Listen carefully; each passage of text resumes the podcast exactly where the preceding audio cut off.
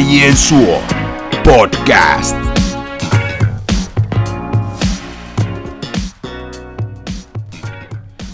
Okei. Hei, tää on Äijän suo podcast ja kolmas jakso. Mukana Suoramaan Juho ja Teemu Saarinen. Teemu, mitäs äijä kuuluu? Äijä näyttää siinä aina yhtä hymyilevät kuin aina ennenkin. Kaikki hyvin vai? No kiitos, kaikki, kaikki hyvin, että tässä innolla syöksytään kolmanteen jaksoon ja tota, nyt sitten ihmetellään, että mitä tämä jännittävä, tämän jakson vieras sitten meille kertookaan myöhemmin sitten. Että tota, mutta kaikki muu tosissaan muuten, muuten hyvin, että tässä on taas vähän paikallisia juttuja urheilurintamalla seurattuja eri foorumien kautta ja, ja niin päin pois. Mitä sulle? Hyvä, kiitos. Hyvä, kiitos. Ja tosiaan tänään, tänään tota noin, niin hieno vieras, Sahtedi Kalle, lupas, lupautui tulemaan ja tässä ennen kuin mennään Kallen kanssa tarkemmin, pureudutaan vähän hänen pelaajauraansa ja, ja ulkourheilujohtajuuteen ja näihin suomikiekon isoihin kysymyksiin, niin tietysti tähän paikalliskulmaan pieni, pieni katsaus siihen. Mutta ennen vielä sitäkin, niin palautet vielä toisesta jaksosta, niin tosiaan nyt taas saatiin niin kuin näiden äänten kanssa vähän kamppailla ja, ja tota, nyt oli ääni tosiaan niin kuin vähän uhottiin, niin tasaisen paskaa paskaa, että oli, äänen taso oli aika matala, mutta toisaalta oli niin kuin, nyt meidän kummankin äänen taso oli sitä samaa sitten. Et nyt koitetaan, jos tässä jaksossa päästäisiin pieni steppi taas eteenpäin, että vähän tehtiin pieniä muutoksia tähän ääntysjärjestelmään ja vähän, vähän näihin laitteisiin, niin katsotaan, jos tämä olisi nyt vähän parempi sitten. Mutta mut hei, mitäs paikallisurheilus, niin tota, ainakin pesäpallossa aletaan pelaamaan nyt sitten ratkaisupelejä? Joo, pesäpallossa Fera Feran itse asiassa playoff taival alkaa tämän viikon keskiviikkona, eli ääntyspäivästä huomisena päivänä alkaa Kirittäriä vasta Jyväskylässä. Yllättäen jälleen, jälleen sama vastustaja niin kuin monena aikaisempanakin vuonna, niin sarjan, runkosarja selkeä ykkösjoukkue valkkas sitten, kun sai valita, että kenet haluaa, niin ra- Raumalta Feran sitten, niin tiukka setti, paras viidestä, Fera pelaa Kirtteri vastaa täysin alta vastaajana, niin kuin aika monta kertaa aiemminkin. Ja, ja tänään itse asiassa oli hyvä, hyvä kattava juttu ajasta paikallisessa Länsi-Suomen lehdessä, josta analysoitiin sitä, että onko, onko tavallaan mitään mahdollisuuksia vai ei. Mm. Että et siinä on niin kuin lähtökohdat oikeastaan se, että super onnistumisella niin Fera voi todella pistää kampoihin, mutta että nuori joukkue niin kyllä joutuu todella piukkaan paikkaan, että on vasta kokenutta, niin kuin rutinoitunutta joukkuetta vastaan. Että kaikki varmaan odottaa, että aika selkeästi se on niin 3-0 tai sitten ehkä 3-1, jos jotain oikein niin ihmeellistä sattuu. Mutta selkeästi Kirttarille. Joo, toi on muuten aika jännä, jännä tapa itse asiassa toi, että valitaan ikään kuin se oma vastustaja. Et, et sehän niin kuin toisaalta luo jo sellaisen tietyn niin kuin psykologisen asetelman, että periaatteessa niin kuin, niin kuin sä sanoit, niin kaikki painet on nyt kirittäjä. No olisihan ne joka tapauksessa runkosarja ykkösen ne paine, mutta sitten kun sä vielä tavallaan valitset siitä niin kuin, ikään kuin sen heikoimman sun mielestä, toki mä oon ymmärtänyt, että, että ilmeisesti kirittäjien yksikin seikka siellä taustalla on ollut se, että ne ei halunnut, että pesäkarut saa Raumaan vastaas, koska on pesäkaruillekin täysin eri asia, että pelaaks ne playoffit Raumalla, mitä tästä on matkaa, 50 kilometriä vai vai meneekö ne jonnekin Hyvinkäälle tai, tai mitä muita joukkoja siinä onkaan, että tavallaan, että, että kirittäjät on kattanut sen niin kuin pidemmälle myös, että tavallaan että vastustajille tulisi niin kuin mahdollisimman hankala, hankala reitti. Mutta aika mielenkiintoinen, ja mun käsittääkseni kirittäjät on aika hyvin dominoinut tässä lähivuosina näitä, näitä tota pesäpalloa, ja, ja on ollut, nyt taisi jonkun matsin hävitä, mutta oli pitkä ihan voittamatonkin tuossa sarjassa, niin aika mielenkiintoinen peli tulee. Mitä siinä Länsi-Suomessa nyt lyhykäisyydessään, niin mi, mis, onko, missä sen verran mahiset mahtaisi olla, si- jos semmoista on? No tämä, tämä tota, jo, kirittäjän pitkäaikainen valmentaja, jonka nimeä en juuri muista. Mutta, se oli mun mielestä Nalle Viljanen. Kyllä. Tämä Taustalla on muuten just Petri Kaijasinko, joka silloin oli myös Ferassa ja lähti sillä ehkä erikoisissa tunnelmissa, mutta se nyt ei ole tämä jakso. Joo, pitää paikkansa Kaijasinkoa siellä. Niin tota, hän tietysti kehui sitä osa-aluetta, joka tuossa Ferajokuessa on, on hyvä. Siellä on hyvä, hyvä lukkari ja tota, sitten Ferran ulkopeli on ollut yllättävänkin vahvaa, että niin kuin kaikki joukkueet, kärkijoukkueetkin on ollut vähän niin kuin pulassa välillä heitä vastaan, mutta että oikeastaan nämä, vaikka olisikin kuinka hyvä ulkopeli, mutta joukkueiden pitää kuitenkin pystyä tekemään siellä sisäpelissä, saada jengiä, pelaajia liikkumaan pesältä toiselle ja kotiutettua niistä paikoista, kun se, niitä paikkoja tulee. Et, et siitähän ne vahvat joukkueet sitten erottuu kyllä. Et siellä on ne vahvat lyöjäjokerit esimerkiksi, mitkä pistää palloa kenttää siihen malliin, että sieltä liikkoja juoksee kotiin, niin sillähän niitä pelejä voittaa. Ja mm. se on tietysti se, missä Fera varmaan antaa tällä hetkellä niin kuin eteen, eteen tämmöiselle kokeneelle joukkueelle. Se on muuten varmaan juurikin, juurikin näin. Ja toi muuten, mikä, mistä mä muuten Pesiksestä tykkään, niin on se, että kun siellä on tämä jaksosysteemi. Ja käytännössä vaikka sä saisit kunnon tukkapöllö ekalla jaksolla, niin sä voit vielä toisella jaksolla niin kuin kääntää sen pelin ja mennä sitten jatkolle. Et se poikkeaa aika tavalla niin kuin sinänsä niin kuin muista lajeista. Että kyllä jossakin Jaakossa ja Futiksessakin, että jos sä eka jaksoa se viisi maalia heität, niin aika vaikea sitten on kyllä enää voittoa nousta. Se on just näin. Se on just näin. Ehkä sinne piristysruiske oli koko sarjassa se, että neljänneksi päätyi Seinäjoen mailajuusit, joka oli niin kuin sellainen pieni yllätys. Joo. Että Manse, muistan, jos muistan oikein, niin Manse jäi viidenneksi tällä kertaa sarjassa, runkosarjassa, niin tota, se on ehkä sen pieni yllätys, mikä tapahtui sarjassa. Mutta muuten selvästi siellä on ne kärkijengit, mitkä vie aina ne ekat sijat, ja sitten pääsee valkkaamaan playereihin sopivat vastukset, ja sitä rataa sitten saa nähdä, miten käy loppu, loppupeleissä, että et, et kohtaako taas lopulta pesäkarhut ja kirittäjät niin kuin, ehkä niin kuin kaksi parasta joukkuetta ovatkin kyllä, mm. mutta saa nähdä, miten käy. Se on totta, ja otetaan, palataan tähän sitten vielä niin kuin myöhemmissä jaksoissa, tähän pesäpallo, pesäpallotilanteeseen, ja saa nähdä nyt sitten, miten, miten tässä käy, ja, ja ihan hieno mun mielestä Feral on mahtava paikka tavallaan lähteä haastamaan. Kuka ei odota sut mitään ja toiset on vielä valinnut sut, niin ei ainakaan tarvitse niin päävalmentaa hirveästi mitään niin kuin motivaatiopuheet pitää, pitää siellä. Pelkkä asetelma jo on semmoinen. Että... Se on juuri näin. Okei, mutta mitä siinä paikallisputiksessa palloirot, nyt alkaa sarja kääntymään tosiaan tota loppusuoralle sielläkin, että perussarja on jäljellä enää tota, kaksi matsia. Mm. Nyt pelataan perjantain Opo FK vieran Turussa ja sitten on Masku seuraavan viikon keskiviikkona kotona ja sitten alkaa tämä jatkosarja. Ja siinä on Iirollekin ihan kutkuttava tilanne, että siinä on Saira kakkosen ollaan tällä hetkellä ja muutama piste siinä on nyt kaulaa tuohon Oolandiin ja, ja tosi mielenkiintoinen tavallaan tulee olemaan tämä, sit varsinkin tämä jatkosarja, että mitkä pelit siihen sit valikoituu, kuka joutuu kenenkin luo vieraisiin. Et muun muassa Saidakarki Oolandin, niin kun on seurannut heidän kokoonpanoin, niin sehän vaihtelee suuresti. Et kotimatseissa on yleensä todella kova kokoonpano, mistä on muutenkin saaret on vaikeat niitä pisteet hakea, ja sitten vieraisiin lähdetään aina niin kuin vähän pienemmällä ryhmitykseen, mikä on ihan ymmärrettävää, että jos sä joka toinen viikonloppu teet semmoisia reissuja, kun meilläkin on se yksi Hollandin reissu ollut, missä me tavallaan koko viikonloppu, niin siihen voi olla vaikea saada amatööripelaajia siis motivoitua. Mutta on kovia pelaajia ollut, ja siellä on ollut IFK Maarihamnasta Veikkausliikan pelaajikin niissä kotimatseissa messissä, niin, niin tulee myös todella mielenkiintoinen loppukausi. Jos, se on varmasti, varmasti mielenkiintoista nähdä, että mitä käy palloilut, kun menee pelaamaan ilmeisesti sinne kuitenkin vielä, niin mä ymmärsin tosissaan. Niin, niin tota, Mahdollisesti, joo. Okei, okay, joo. joo. Niin se, että se on aikamoinen peikko jotenkin palloiroille. Hörkkökin puhuisit päävalmentaja Hörkkö siihen malliin, että, että, että niin kuin, toki, toki ymmärrän sen, että siellä on yleensä ehkä se jopa tuomarilinjakin saattaa olla hieman ehkä kotijoukkuetta suosiva siellä saarella, että, että se on, se on niin kuin ihan junioripeleistä lähtien ollut ihan, ihan tuttu, että, että siellä on niin kuin aikaisempia niin kuin henkisesti rastavia pelejä, ja sitten kun vielä tuomari lykätään siihen niin kuin antamaan ehkä lisämausteensa, niin ei, ei ole helppoa siellä voittaa, mutta että jos siellä voittaa, niin mikä sen makoisampaa? Joo. Ja tämä on tietysti semmoinen, että mä luulen, että tässä on myös paljon semmoista ehkä, en tiedä miten paljon se on niin kuin faktaa tai muuta se tuomari, puoli, että se on ehkä se tunne, kun mennään sinne jo valmiiksi ja sitten kytätään tosi tarkkaan ne tuomareiden niin kuin ratkaisut. Mutta viime pelissä tosiaan, kun me pelattiin silloin se tuossa alkukaudesta siellä Hollandin vierainen niin hävittiin se, niin silloin sen, hänen tuomarin niin työskentelyssä ei ollut mitään, kyllä mun mielestä oli hyvää. Okay, ja siinä ainoastaan niin heräsi se lopussa se purnaaminen, että miksi nyt lisäaikaa tulikin niin vähän. Sitten kun mennään taas vuosia taaksepäin 2018, milloin me voitettiin, ja se oli itse asiassa se meidän nousutaistelun tärkein yksittäinen peli, jonka jälkeen itse asiassa mullakin tuli se tunne, että nyt me noustiin, vaikka oli paikka aika paljonkin kautta jäljellä, mutta, mutta siinä se oli pahin kilpakumppaan ja sieltä otettiin voitto. Mutta se sama tuomari oli nyt kolme, kuin mitä kolme vuotta sitten.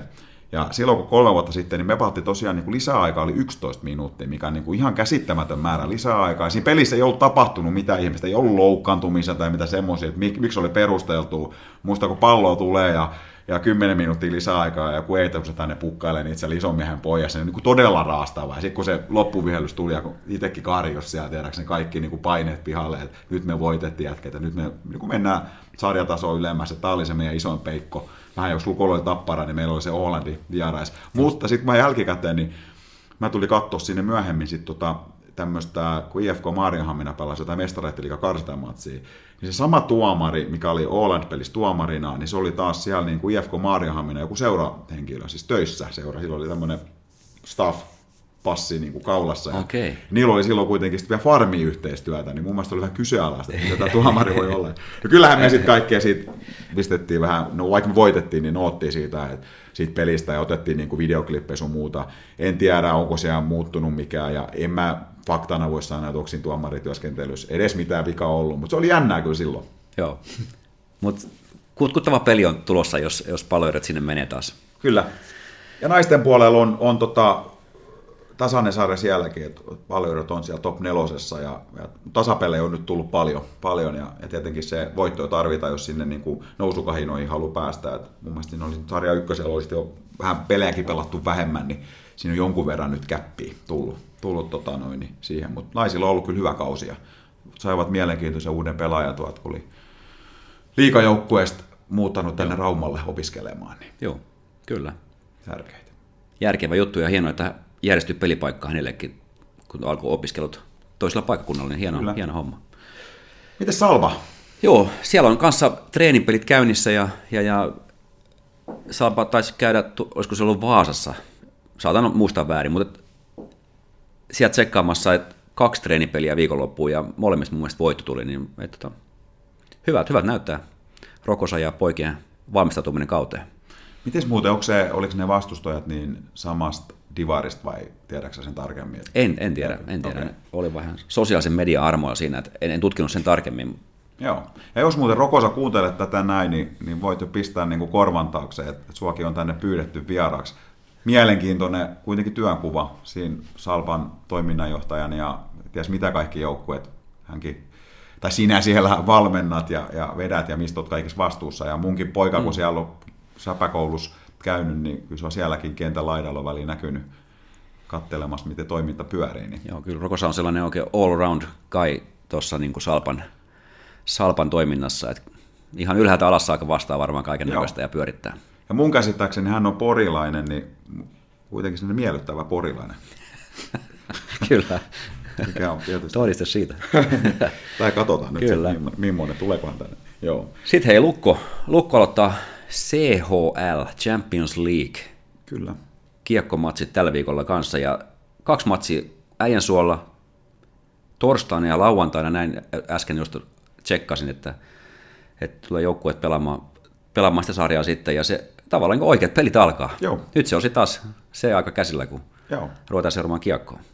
Se on, se on tota, kaksi kotipeliä, kaksi kovaa kotipeliä, Lausanne ja tota, Adler Mannheim, niin esimerkiksi Mannheimin kokoonpano, mun piti mennä katsoa Saksaan meinaa sitä tota, noin, Lukon vierasottelua siellä ja, ja tota, oli jo lennotkin varattu ja tässä viikko takaperin peruin ne, että mulla on sen sukulainen, kun olisi asunut siinä ihan 80 kilometrin päässä siitä, siitä tota Mannheimista, mutta tota, korona, korona, korona ja epävarmuus kaikesta, niin, oltiin ihan ekasta että turhasit ja hän on vähän vanhempi kaveri, niin ei hän oikein halus, halunnutkaan sinne hallille, niin peruttiin se. Mutta mut mitä mä katsoin Mannheimin tota kokoonpanoa, niin pirun kovia pelimiehiä.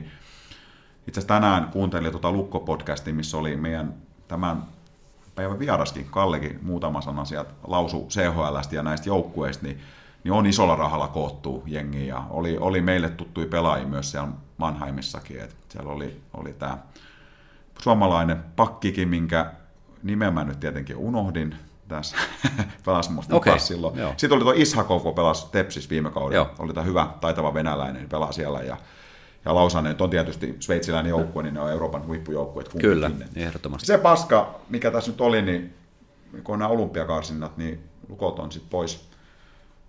Haaga. Ha, joo, Michael Haka ja Pospisil. Pospisil, joo. Kaksi kuitenkin kovaa pelaajaa on pois sit näistä CHL-peleistä, mutta se täytyy tarjoaa jollekin muulle mahdollisuuden. Just näin. Vanha klisee, mutta Joo. aiotko muuten mennä katsomaan? Vähän on auki vielä nämä suunnitelmat. Torstai on ihan mahdollinen kyllä, että silloin, silloin voisi kyllä mennä. ilmeisesti hallille pääsee. En ole kyllä sitäkään mitään selvittänyt, että, mutta ilmeisesti jos, jos pääsee, niin ehdottomasti kiinnostaa.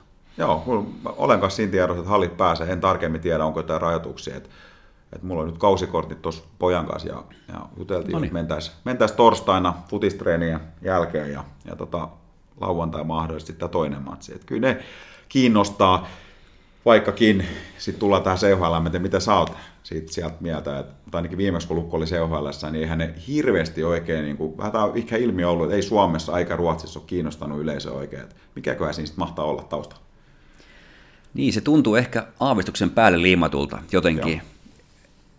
On rumasta sanoa tuolla tavalla, mutta jotenkin se tuntuu siltä, niin kuin, koska joukkueet voi olla jostain Englannistakin, ja jos Lukko pelastaa englantilaiset joukkueet vastaan, niin kuinka moni se oikeasti kiinnostaisi se, että pelillinen taso voi olla tosi räikeästi erilainen. Nyt tulee kovin joukkueet vastaan, tosi kiinnostavikin, ja Lukolle tietenkin kova paikka heti lähteä niin pelaamaan, mutta ihan mieltön chanssi niin myöskin valmistettu kauteen kovien pelien kautta. Niin tota, mutta ei, nyt kun Lukko on taas ehkä monen vuoden jälkeen, niin kyllä se taas ehkä jollain tavalla kiinnostaa sitten enemmän kuin normaalisti. Et jos on joku Lukko on ulkona sieltä ja joku jyppi on mukana, niin ei hirveästi kyllä kiinnosta mm. omalla kohdallaan. Joo, ja mä luulen, että tavallaan, että kyllä mä enemmän jotain, jos ajatellaan vaikka, että Lukko HPK Forssa jäähallis harjoitusmatsi, mitä nyt aika useasti ja eikä aika vähän Lukko on pelannut edes niin kuin äijän pelejä, niin, niin kyllä tällainen niin kuin, eksottinen vastustaja kiinnostaa, ja sitten jos tämmöisen niin kuin urheiluromantikkona ja taustaisen henkilön, niin mua kiinnostaa taas ne niin kuin vierasreissut. Et oli mm. muun muassa silloin edelliskerralla siellä CHL, niin aivan unohtumaton Hampurin reissu, kun oltiin siellä matsia kattoissa ja taisi paidatkin lähteä siellä. Muistan, kun hallissa ei kuulunut puhelin ollenkaan, mutta tota, ei siellä ollut kuuluvuuksia, mutta kun pääsin, tämä oli kuuluvuuksia, mutta ei ollut siis wifi. Ja silloin ei ollut vielä tota, tämä, ainakaan näillä suomalaisilla operaattoreilla ei ollut tätä, että pystyy missä vaan Eurooppaan. Niin kun. Sitten kun pääsin johonkin sellaiseen paikkaan, missä wifi päällä, niin mullekin alkoi tulla kaikki WhatsApp-viestit, pistän satana sen paita päässä. Näkyy TV-lähetyksessä. oltiin, oltiin siinä aika hyvässä. Mutta mut, tota noin, niin, niin, tavallaan nämä et ehkä tämä CHL-ongelma on ollut ehkä se formaatti alkuun, kun siinä oli nämä tietyt perustajajäsenet, ne pääsi automaattisesti mukaan. Eli käytännössä siellä ei ollut ne maitten mestarit ja parhaimmat jengit, mm. vaan siellä saattoi olla sitten se joukkue, joka olikin sijoittunut kymmenenneksi runkosarjassa. Mm. Ja niin kuin sanoit, vähän päälle liimattu. Ja mulla on ehkä ollut semmoinen, mitä mä mietin niin futiksen mestareiden liikaa, siihen on tästä niin kuin tuolla vielä pitkä matka.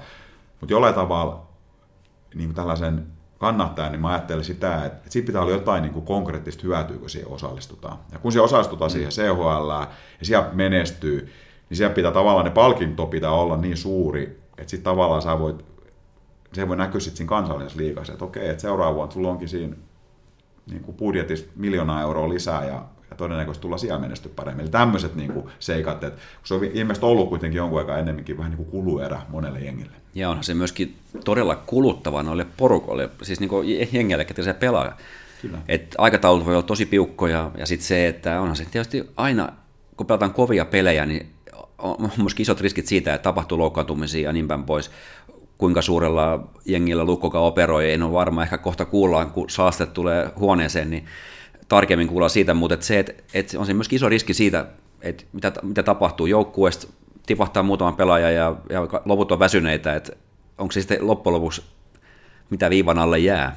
Mm. Että sä olet ihan oikeassa siinä, että kyllä pitää kunnon palkkio tieltävä tulla, että, että, että, että siihen lähtee, lähtee mukaan. Kyllä, ja, ja kuitenkin mä uskon, että monelle edelleen se kansallinen liiga on ykkönen. Ja sitten kun siellä menestyy, niin se pitää näkyä, että kansallisliigas meillä on ensi kautta vielä parempi mahdollisuus menestyä. Mutta toi on tietysti vielä vähän vaiheesta toi konsepti, mutta kyllä se mun mielestä ehkä hiukan eteenpäin on mennyt, mitä se silloin alku, niin se ei ollut ehkä ihan paras se järjestelmä silloin, mutta tietysti jostain se piti perustaa, ja jotkut perustaisi, että siihen on satsannut rahaa, niin kyllä ne varmaan halusi sitten jonkunnäköisen taen myös siitä, että siinä alkuun mukana, mutta nythän se on sitten muuttunut, että siinä menee vaan ne käytännössä, ketkä pelaamalla on ansainnut sen paikkansa. Kyllä. Hei, mitäs muuta? No sitten ta, muutama, muutama poiminta. Ehkä ekaksi semmoinen niin mitalli, kultamitali uutinen Raumalta, eli Henna Blumruus, erittäin menestynyt raumalainen frisbeegolfari, niin voitti Oulussa olleet frisbeegolfin SM-kisat, naisten sarjan siellä. Ja juurihan hän voitti Euroopan, Euroopan mestaruuden. Niin tota, Henna on aika, aika liekeissä tässä on ollut, on, hän on ollut vuosia jo ihan niin kuin Suomen kärki, kärki niin kuin heittäjiä, niin tota, shout out Hennalle, että mm. et, et hyvin, hyvin menee. Aika, aika vähän julkisuudessa oleva laji itse asiassa, vaikka harrastajia on varmaan tällä hetkellä todella paljon. Uskon, että kuljakunnastakin löytyy harrastajia sekä varsinkin, jos on jälkipolve jo, niin ainakin jälkipolvi harrastaa. Et, et, et tosi, tosi suosittua on niin kuin lasten ja nuorten parissa myöskin tämä, tämä ja miksei vähän vanhempienkin. Että. Joo, joo, ja ootko muuten itse käynyt? No joo, mulla on kaksi, kaksi poikaa, jotka innokkaasti sitä pelaa ja olen itsekin, itsekin päässyt kokeilemaan ja sehän on ihan tosi hauskaa. Joo. Mä pitäisi sanoa rehellisesti myöntää, en ole ikin kuullutkaan ollut tästä Blomroosista ennen kuin nyt tää, tuli tämä menestyminen ja sen paikallislehdestä sai. Tässä COP, COP voisi olla meillekin tietysti näky jossain vaiheessa tarttuu. Tämä frisbee golf on, niin kuin sanoit, niin todennäköisesti harrastajamäärä on valtava tietysti sitä on varmaan vaikea rekisteröidä, kun ei tarvitse, niin kuin, sä voit vaan mennä pelaamaan, sehän se hienous onkin, että, että aika halvalla saat ostettua tuosta. Mäkin itse asiassa olen nyt muutaman kerran käynyt, alle viisi kertaa, mutta, mutta tota, Noniin.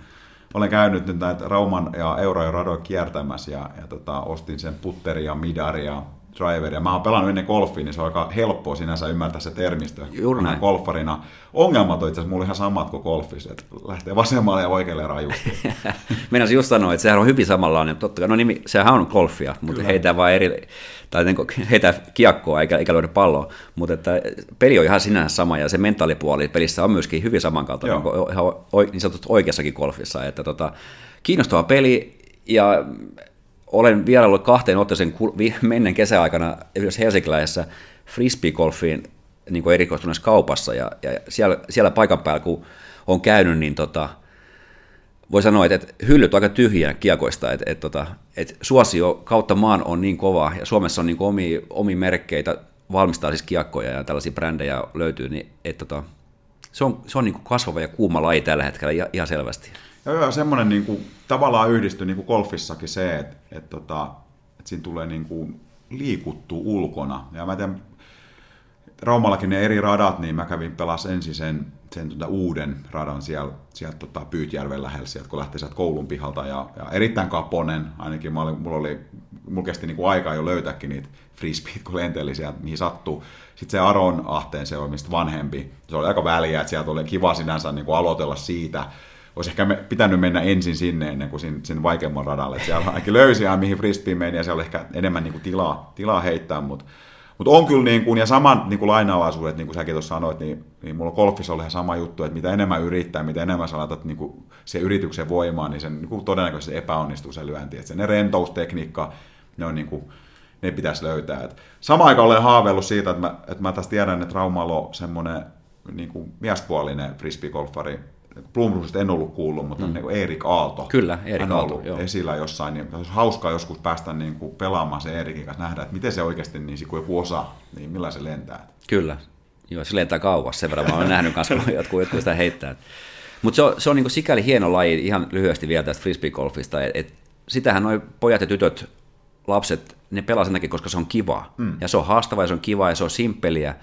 Ja siinä on jotain semmoista niin, kuin, niin luonnollisen koukuttavaa lapsille selvästi, et, et tota, ja miksi vanhemmillekin totta kai samalla tavalla, että et tota, se on hienoa, että on tuollaista, eikä jotain semmoista, että mihin vaaditaan 45 eri jotain erilaista laitetta tai vehjettä, että sä onnistut harrastamaan jotain lajia, vaan on niin simppeli, että sä ostat kasan kiekkoja ja lähdet heittämään ja kävelemään ympäri kenttää. Niin tota, se on ihan tosi hieno juttu. Joo, ja siis mä en muista, mitä ne maksoi, makso, tota, en, en, tiedä, miten pitkälle siellä on niin välineurheilumeininki mennyt näissä frisbeegolfissa. Voisin kuvitella, että sielläkin on varmaan jo niin kuin erikoisfrisbeet ja jotkut merkit maksaa vähän enemmän toiset, mutta muistaakseni alle 40 selvisin, kun ostin nämä kolme. Joo, mä pärjäsin ainakin nämä kolme ihan hyvin, hyvin Joo, niin kuin aloitteli.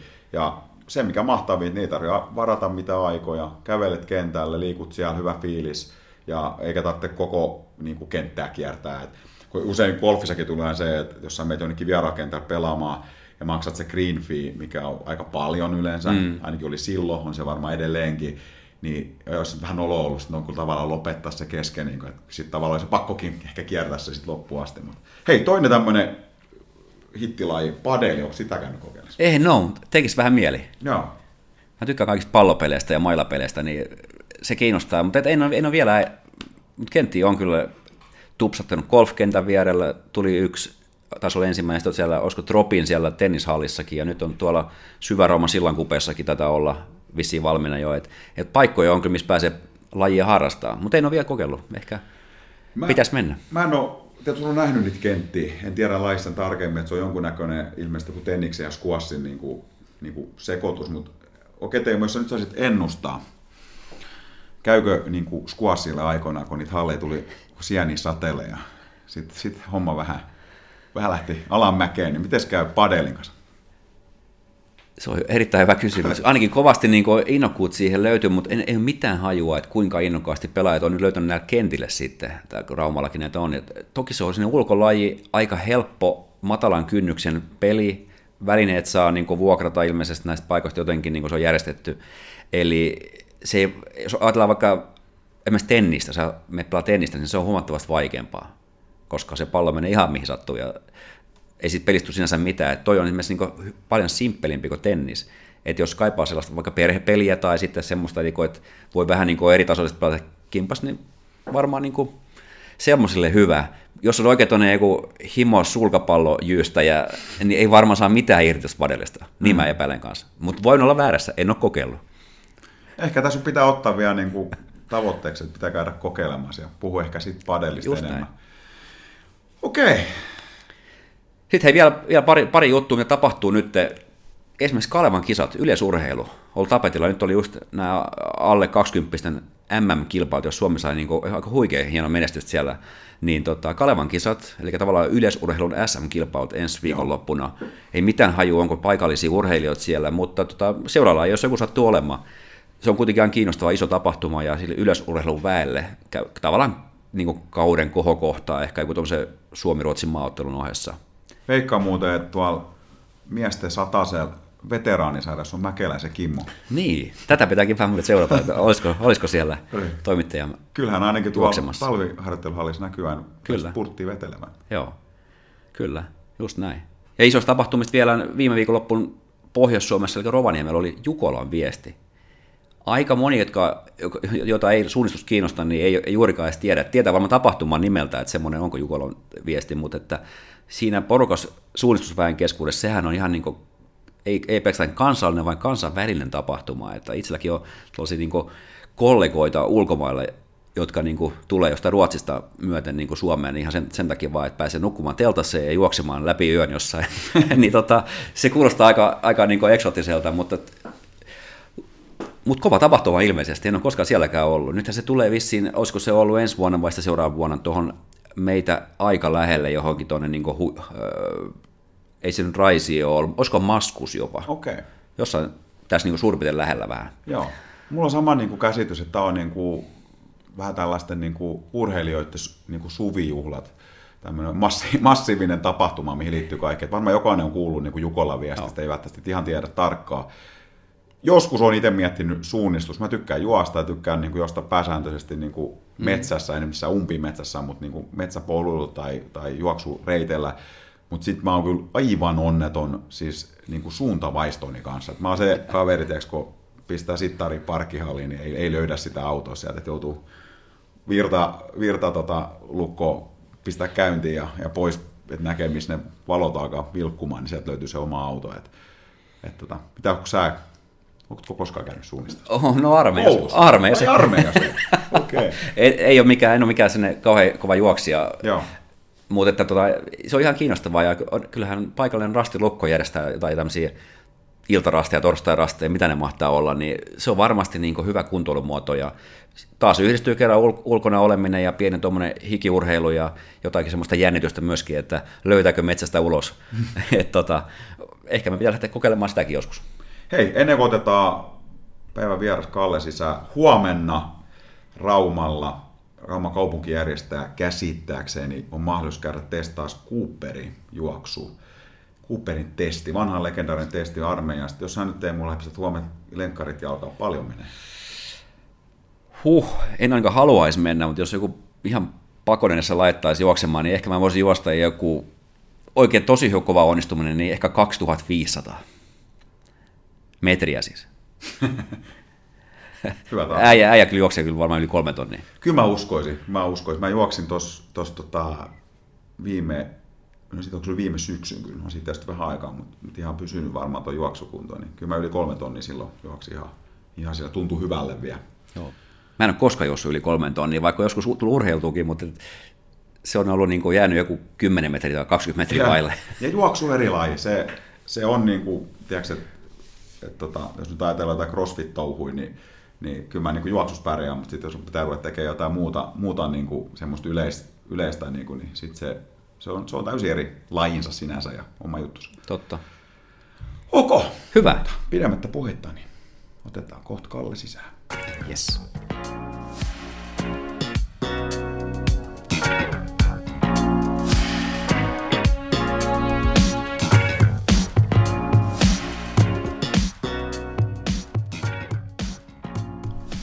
Okei, tämä on Suo podcast kolmas jakso ja meillä on ilo ja kunnia saada vieraksi tänne Luko urheilujohtaja Kalle Saalsted.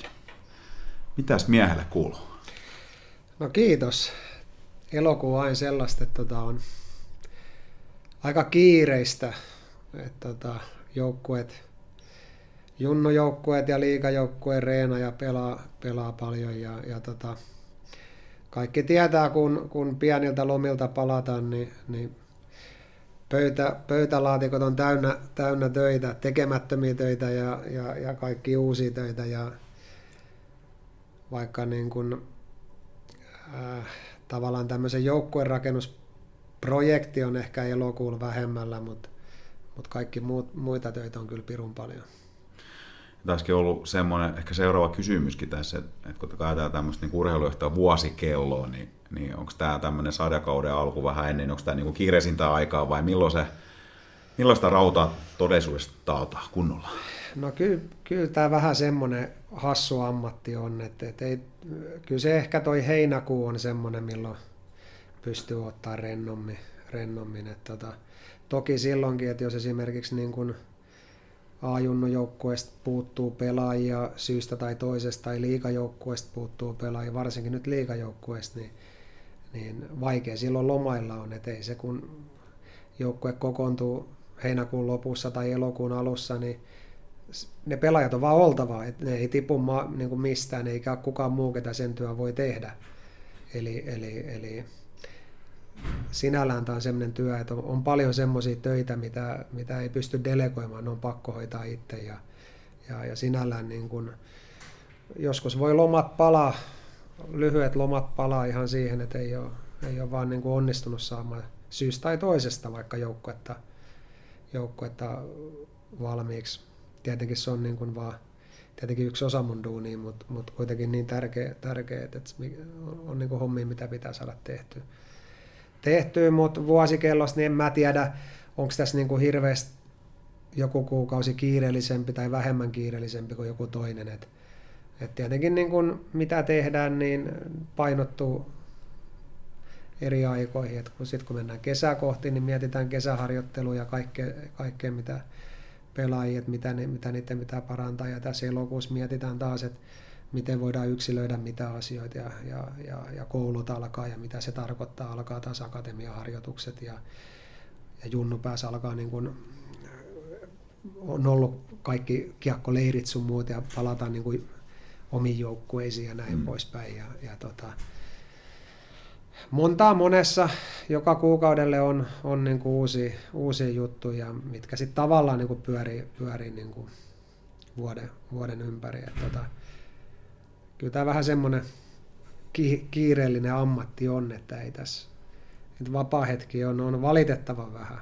Hei semmoinen vielä ennen kuin mennään tuohon sun urheilujohtajan työnkuvaan vielä myöhemmin tarkemmin ja pureudutaan siihen ja mennään, aloitetaan ehkä tuosta pelaajaurasta vielä, mutta tuohon vielä tarkentava kysymys, niin kun sä puhut, että esimerkiksi mietitään vaikka miten jonkun pelaajan kesäharjoittelu, niin miten niin kuin paljon saat siinä tavalla arjessa esimerkiksi, että jos nyt otetaan vaikka joku liikajoukkueen nuori pelaaja, että pohditte, että miten sen pitäisi kesällä harjoitella. Nyt tämäkin kesä on varmaan ollut aika erityinen sen mestaruuden jälkeen, että ilmeisesti kaikki on vähän niin kuin venynyt ja, ja ei ole ehkä ihan normaali kesä ollut, niin onko siinä niin kuin päävalmentaja ja siinä, että se valmennustiimi, mutta onko siinä mukaan kanssa, niin kuin miten paljon siinä ihan suunnittelemassa no, yksittäisen pelaajan? No kyllä, mä siinä tietenkin mukana olen, että tota, siinä on valmennusryhmä kokonaisuudessaan minä mahdollisesti fysiikka tai mahdollisesti fysiikkavalmentaja. Mm. Että Tietenkin tämä on paljon sitä, että pelaajat tekee testejä muutama, muutaman kerran vuodessa ja niitä analysoidaan ja, ja sitten katsotaan millaisia pelaajia ne on. niin kuin, korreloiko ne testitulokset siihen pelaajatyyppiin. Ja, ja se on sitä niin kuin jatkuvaa myös miettimistä, että okei, me tiedetään, että toi tarvii niin kuin enemmän voimaharjoittelua, tämä toinen on vaikka aerobinen kunto, kunto on niin kuin ihan superhyvä, että riittää kun sitä ylläpidetään, mutta se tarvii taas tätä. Joku toinen tarvitsee jotain, jotain muuta, että et kun ne kaikki pelaajat on erilaisia ja niillä on omat vahvuudet ja omat heikkoudet, niin kyllä niitä kimpas niin kuin mietitään ja annetaan omatoimijaksolle, niin annetaan erilaisia ohjelmia ja annetaan erilaisia neuvoja ja, ja näin poispäin. Et, et loppuviimein niin kun mitä halutaan, niin halutaan, että meidän yksilöt tietenkin kehittyy ja aina kun meidän yksilöt kehittyy, niin meidän joukkue kehittyy. Et tota, yhteispeliähän se, se on ja, ja, ja pelaajien etu tässä kuitenkin aina, aina niin kuin haetaan, mutta isomman ryhmän kanssa mietitään ja tavallaan valmennus sitten ehkä sen viimeisen sanan vielä, mutta mut ehkä isompi ryhmä on sitä asiaa miettinyt. Kuinka suuresta niin kuin, ryhmästä pelaajia puhutaan? Jos puhutaan niin edusjoukkueen ympärillä olevat pelaajat ja akatemioissa olevat pelaajat, niin mitkä on niin kuin, tavallaan siinä sun, sun niin sateenvarjon tai silmien alla? No, äh, varsinkin nyt, ketkä on niin kuin liikapelaajia siinä liikapelaajien niin kuin huulilla. Ja, ja tietenkin sitä A-junnot ja B-junnot ja jopa C-junnotkin käydään sitten niin kuin erikseen. Että yhtä lailla, kun päästään, niin kuin, me nähdään, niin kuin, että C-junnut on eka vähän niin kuin kilpataso.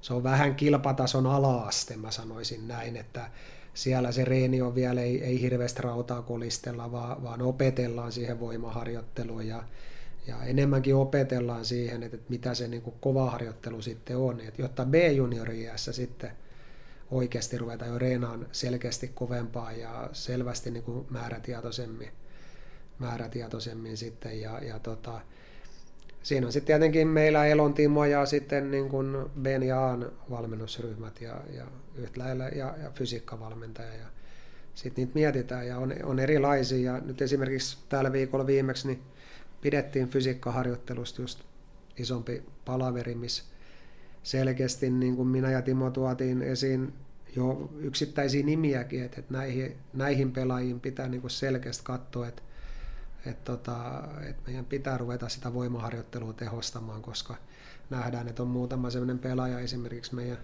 B-junioreissa, että tota, potentiaali on siellä, mutta mut yksi fysiikan osa-alue, eli tässä kohtaa niin kuin voima on, on, on, on pahasti puutteellinen ja sitä pitää pitää huolta, että sitä tulee riittävästi. Mm. Yksi lisäkysymys tähän ennen kuin mennään siihen sun pelaaja, oma pelaajauraan, niin teillä on akatemiassa nuoria pelaajia, jotka niin opettelee sitä urheilijauraa ja tämmöistä urheilijaelämää, niin, niin kuinka paljon te olette niin vanhempien kanssa myöskin, kun vanhemmatkin varmasti kaipaa niin ohjausta ja neuvoja tietyllä tavalla, että miten ymmärtää sitä oman lapsen niin tekemistä? No joo, sanotaan näin, että, että mä oon siinä aika vähän, että, että en, ennen tätä toimenkuvaa niin mä olin seitsemän vuotta urheiluakatemiassa ja siellä mä sain olla tosi paljon vanhempien kanssa tekemisessä. Nyt meillä on enemmän sitten ehkä Elon Timo, valmennuspäällikkö, päävalmentajat ja sitten Martti, Martti O. Virtanen on meidän niin kuin vanha legendaarinen Martti on paljon, paljon auttaa poikien koulunkäyntien osalta aina kun on vähänkin vaikeuksia tai tarvitaan apua, niin Martti hyppää aina apuihin. Ja, ja Martti on paljon myös perheiden kanssa. Et meillä on myös näitä kämppiä, kämppiä täällä, missä meidän akatemiapelaajat asuu, niin sitten meillä on tota raitoluotoisia, ketä katsoo sitä ja käy sieltä tarkistuskäynneille, että niitä kämppiä siivotaan ja, ja pelaajat ymmärtää käydä riittävästi kaupassa ja ostaa järkevä, järkeviä ruokia ja ja, ja tämmöistä niin yhteispeli se on ja, ja sitten niin kuin aina tarvittaessa ollaan, ollaan vanhempia ja vanhemmat on aktiivisesti myös sit näihin henkilöihin yhteydessä. Ja siitä voin kyllä sanoa, että aika paljon ollaan saatu kiitosta kyllä, että, että pyritään, pyritään kuitenkin siihen, että, että kaikilla on hyvä ja turvallinen asu ja, ja elävät urheilija, urheilijan elämä, että, että väittäisin, että se meidän Raumalla on aika, aika hyvältä tolalla. Ja kun tämä kaupunki on tämmöisen nuoret pelaajalla aika ideaalinen, kun että sä tarvit kun pyörän ja, ja pyörällä mm. sulla on, niin kuin, sulla on kämppä sopivassa kohtaa Raumaa, niin joka paikkaan on kävely kautta pyörämatka, että et, et koulusta hallille ja, ja, ja tota, kotiin, niin saattaa olla 500 metrin tai kilometrin säde, niin se on aika helppoa elämää. Sitten kun sä menet pääkaupunkiseudulta tai isommalle, niin, niin sulla menee äkkiä jo matkoihin päivässä, niin kaksi-kolme tuntia, kun sä sahat kouluun ja harkkoihin ja oot, oot ruuhkissa. Et meillä on siinä kyllä iso etu ja me ollaan yritetty se myös käyttää hyödyksemme ja, ja hyväksemme. Et tota, se on iso aika, mikä niille säästyy siitä itse urheilu- ja koulunkäyntiin ja lepäämiseen, kun, kun, kun välimatkat on, on, on pieniä. Mun on pakko vielä nostaa yksi asia tästä ennen, ennen kuin mennään sun pelaajauraa. Tuosta vähän taas kumpu, kumpuu tuosta ajatuksen mieleen, kun puhuit tuosta niin fyysisestä harjoittelusta ja, ja siitä, siitä, miten sitä Lukossakin tehdään, niin Lukon liikajoukkue niin ollut, oli viime kaudella aika vähän loppuviimein niin kuin oikeastaan pelaajia telakalla, että saatiin pelata melkein niin kuin täysrosterilla pidemmän aikaa siinä, mikä on tietysti aika merkittävä tekijänkin kuin menestyksenkin taustalla. Sitten tulee muistu mieleen naapuriseura S, joka, joka tota, ainakin jossain vaiheessa niin kuin muokkasi niin kuin rajulla kädellä, ainakin tuli julkisuuteen sitä omasta, omaa fyysistä valmennusta. Ja, ja tota, mutta edelleen niin kuin heillä olisi aika paljon loukkaantumisia siinä ja paljon kavereita siinähän voi olla monta asiaa taustalla, on tietysti epäonneekin, mutta varmaan miten se esimerkiksi Lukossakin niin analysoidaan näitä loukkaantumisia, että, että esimerkiksi ihan tämmöisiä lihasvammoja tai muita testettävistä, mitkä summasta oli niin suurimmat tekijät, että miksi Lukolla ei ollut hirveästi loukkaantumisia viime kaudella? No, kuten sanoit, sä oot ihan oikeassa, että siinä on monta tekijää ja onni on tietenkin yksi. Että mm. Aina siinä tarvitaan onneakin. Että ei, että jos sä saat blokkaat lämäri ja se tulee sun sormeen ja sun sormi murtuu, niin et se sille mitään voi. Mm. Et siinä, siinä meillä on käynyt nyt itse asiassa pari vuotta, pari vuoteen meillä ei ole käytännössä juuri yhtään loukkaantumista. Käynyt, käynyt tuuriakin tietenkin, mutta kaikki ei ole tuuri. Et, et Sitten on niin se harjoittelun niin ohjelmointi. Et, et pitää reenata oikein, kovaa, mm. mutta myös pitää huolta, että et, et se kroppa myös palautuu. Sitten tulee ruokailut, levot, nämä on ihan elintärkeitä asioita huippuurheilussa. Että että sä syöt oikein ja sä lepäät riittävästi ja treenaat riittävästi. Se, se on montaa monessa ja, ja siihen harjoitteluun sitten se, että mikä se suhde on jääharjoittelu ja oheisharjoittelu ja millaista se oheisharjoittelu on. Ja sitten tietenkin yksi asia on se, että kun, kun mä rupean niitä pelaajia hankkimaan, niin, niin kyllä mä nyt aloitan monesti siitä, että mä katson, että, että, tota, onko tämä pelaaja pelannut täysiä kausia. Et jos siellä on pelaaja, mikä on vaikka viimeisen viiten kauteen pelannut puolet peleistä per kausi, niin kyllä siinä pitää hälytyskellojen soida, että miksi näin on. Että onhan se kyllä niinkin, että aika paljon ne sitten, sitten sattuu ne loukkaantumiset tietyille pelaajille ja sitten taas jostain syystä, kun toinen pelaaja ei loukkaa ikinä. No, pelityyleissäkin on eroja, monessa on eroa, mutta tota, kuitenkin, että et, et, pelaajat, joita hankitaan, niin historia pitää tietää, pitää selvittää heidän terveystilanne mahdollisimman tarkkaan ja, ja, ja se, että, että jos lähtökohtaisesti on aikaisemmin pysynyt terveinä, niin mahdollisuus siihen, että ne pysyy terveen myös Raumalla on paljon isompi kuin se, että, että, että saat pelätä, että pysyykö tämä vai ei. Mm-hmm.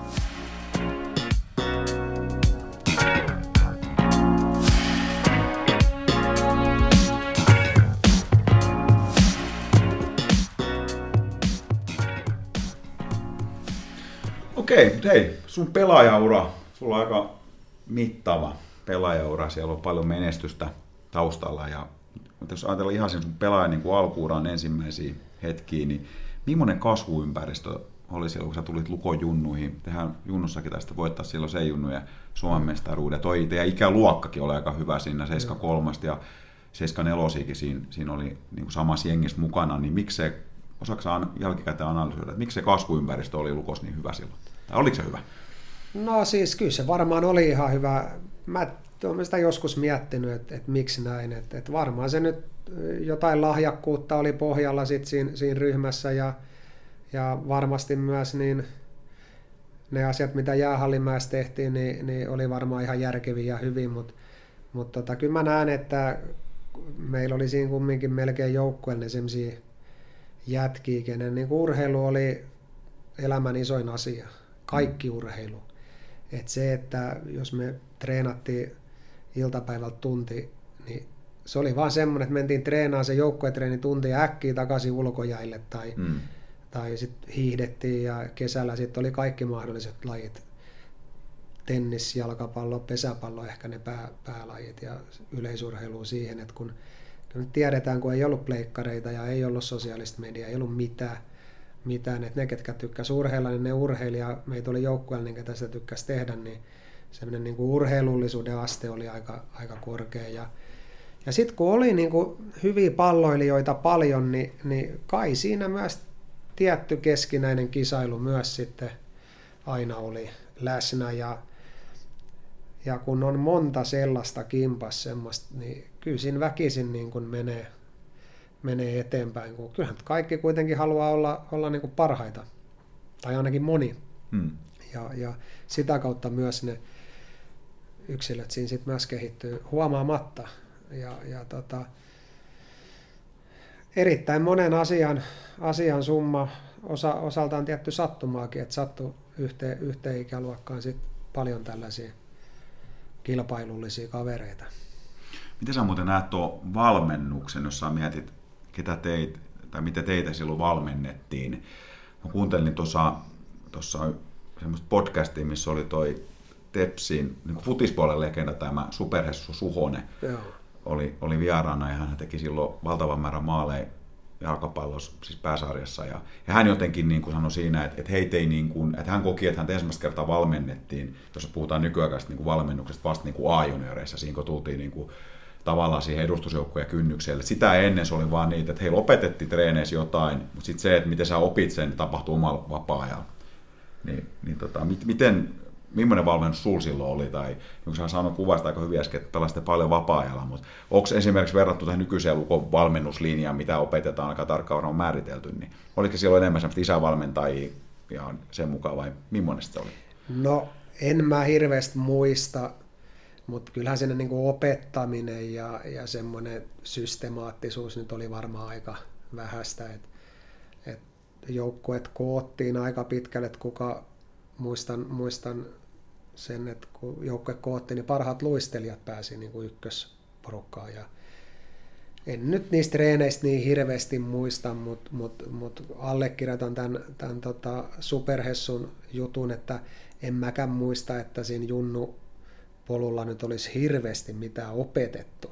Että kyllä ne niin kuin pelin lainalaisuudet sinä aikana opittiin paljolti ulkojäillä, kun pelattiin iso ryhmä vastaan iso ryhmä ja välillä pieni ryhmä vastaan pieni ryhmä ja välillä yksi vastaan yksi. Ja siinä niin kuin oppi väkisin, että mikä on järkevää ja mikä ei ole järkevää ja miten sä voit voittaa mm. ja miten sä sitten taas häviät.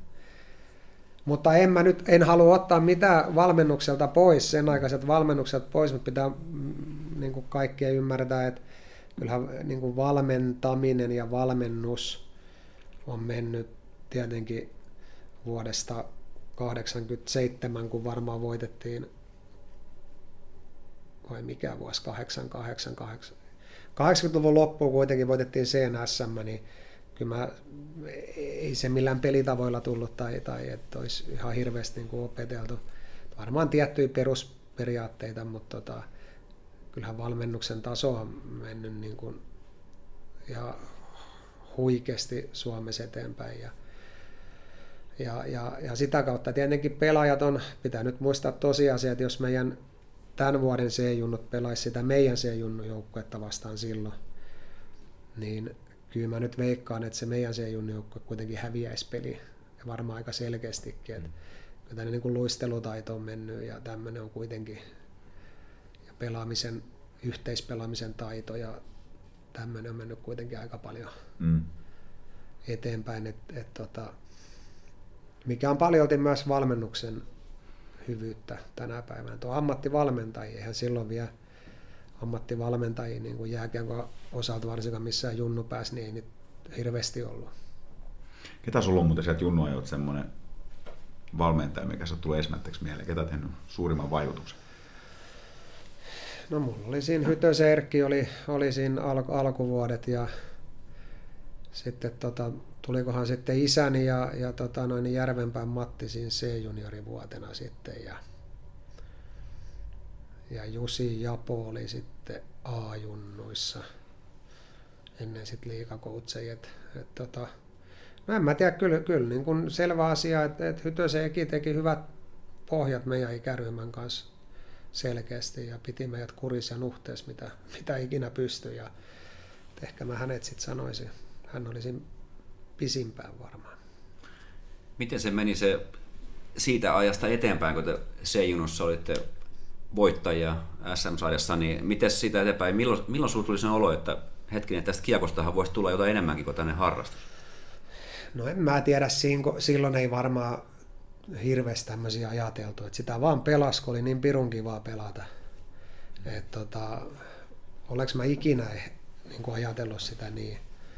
Ehkä sitten varmaan kun nousi liikarinkiin ja jossain kohtaa pääsi sitten vähän pelaamaankin ja, ja teki ensimmäisen niin sanotun kunnon sopimuksen, että kunnon sopimuksen mä nyt tarkoitan jotain muuta sopimusta, kun siihen aikaan junnut sai aina sen pistesopimuksen, että aina kun joukkue sai tasapelistä yhden pisteen, niin siitä sai vaikka 150 markkaa ja jos tuli kahden pisteen voitto, niin sai 300 markkaa. Että tämmöiset oli silloin niin kuin aika standardi mm. junnosopimukset ja siihen kun sitä aina istuttiin viltis me junnut, niin aina toivottiin, että voitetaan, että, että saadaan tasku, tasku, taskurahaa. Ja, ja tota, varmaan sitten siinä kohtaa, kun oikeasti pääsi vähän pelaamaan ja sitten tuli tämmöinen niin perinteinen jonkinnäköinen kuukausisopimus, niin silloin sitä varmaan sitä ajatteli, että tota, okei, että tässä varmaan niin jääkiekkoon nyt pelataan, pelataan sitten seuraavat vuodet. Ja tuossa kun sä mainitsit, on aika mielenkiintoinen toi, että, että kaikilla oli niin kuin siinä joukkueessa vaan niin kuin halu pelata eikä niin kuin tehdä mitään muuta. Eli se on sen niin kuin tietynlainen niin kuin sisäinen polte siihen hommaan ja, ja kaikki vapaa-aika käytetään. Että ikään kuin treenit vähän niin kuin katkaisi sen pelaamisen ja mm. menti sinne harjoittelemaan. Ja, ja tuossa meillä oli ensimmäisessä jaksossa vieraan pallojuuden toiminnanjohtaja Koivisto Janne, joka on ollut pitkään ollut tuolla palloliitostoissa. Ja hän jotenkin käytti siinä semmoista niin kuin termiä, että, että onko niin kuin nyky nuoret välttämättä, esimerkiksi Raumalla, niin onko se valmiit niin kuin olemaan urheilijat seitsemän päivää viikossa vai onko se vaan se viisi päivää viikossa, ikään kuin, niin kuin tyydytään, tyydytään siihen, että, ja ehkä niin kuin seurat joutuu kasvattaa niitä harjoitusmääriä, koska joudutaan korvaamaan sitä vapaa tapahtuvaa niin kuin harjoittelua, niin miten sä näet se, onko se Rauman lukos samanlainen tilanne? No, mun pitää nyt myöntää, että tota, en mä osaa ihan hirveästi sanoa, että mitä, mitä Rauman Lukon pelaajat tekee niin kuin vaikka vapaa-päivänä. Hmm. Et, et, et siinä, siinä allekirjoitan kyllä äskeisen lauseen, että kyllähän tämä yhteiskunta ja, ja lapset niin, niin suuressa määrin on passivoitunut niin, että, että on koulu ja sit seura koittaa pitää huolen siitä, että ne liikuntamäärät pysyy riittävän isoina just sen takia, kun ainakin koetaan, että, että vapaa-aikana ei tule ihan riittävästi sitä, sitä, sitä urheilua. Ja, ja, Mutta pitää nyt tietty muistaa, että onhan meillä myös iso määrä varmaan niitäkin, ketkä sitten kuitenkin niiden treenien päälle vie.